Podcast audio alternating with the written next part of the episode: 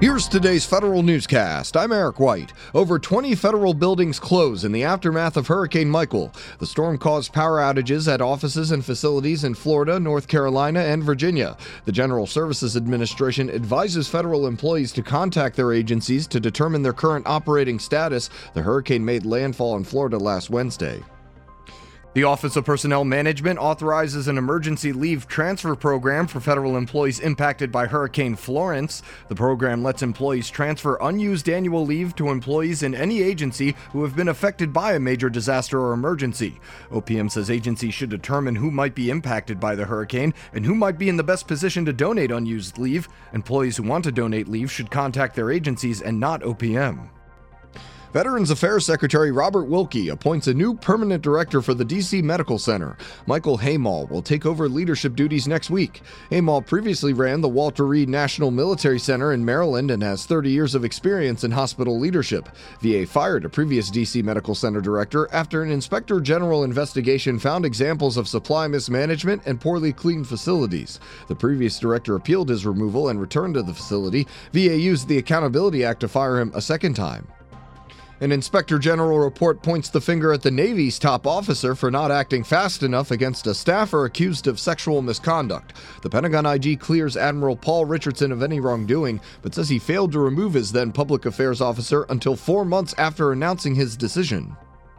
The Navy offers a year-long master's degree in applied cyber operations to enlisted sailors in an effort to increase the service's cyber capabilities and build a professional cyber workforce. The education will be fully funded by the Navy, and the full-time students would start in Monterey, California in September 2019 or March 2020.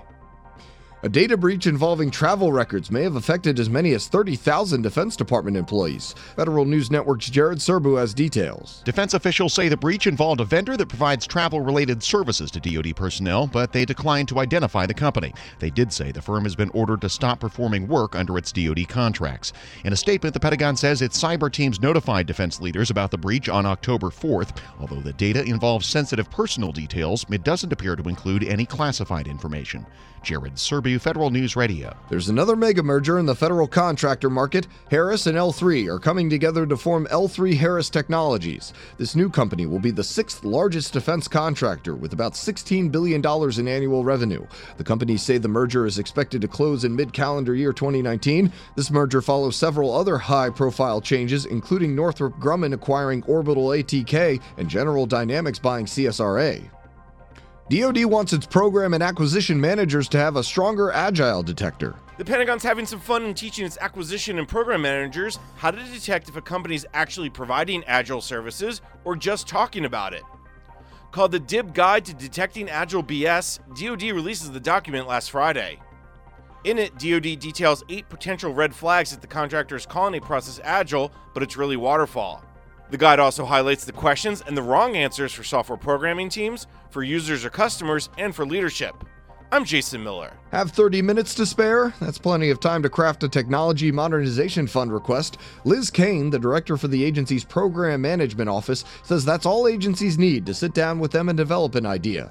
The PMO also helps prep agency teams before they make their case to the TMF board. This summer, the board awarded about half of the fund's $100 million to 3 agencies. Find these stories at federalnewsnetwork.com and subscribe to the Federal Newscast on Podcast One or iTunes. You can also follow us on Twitter at Federal Newscast. I'm Eric White.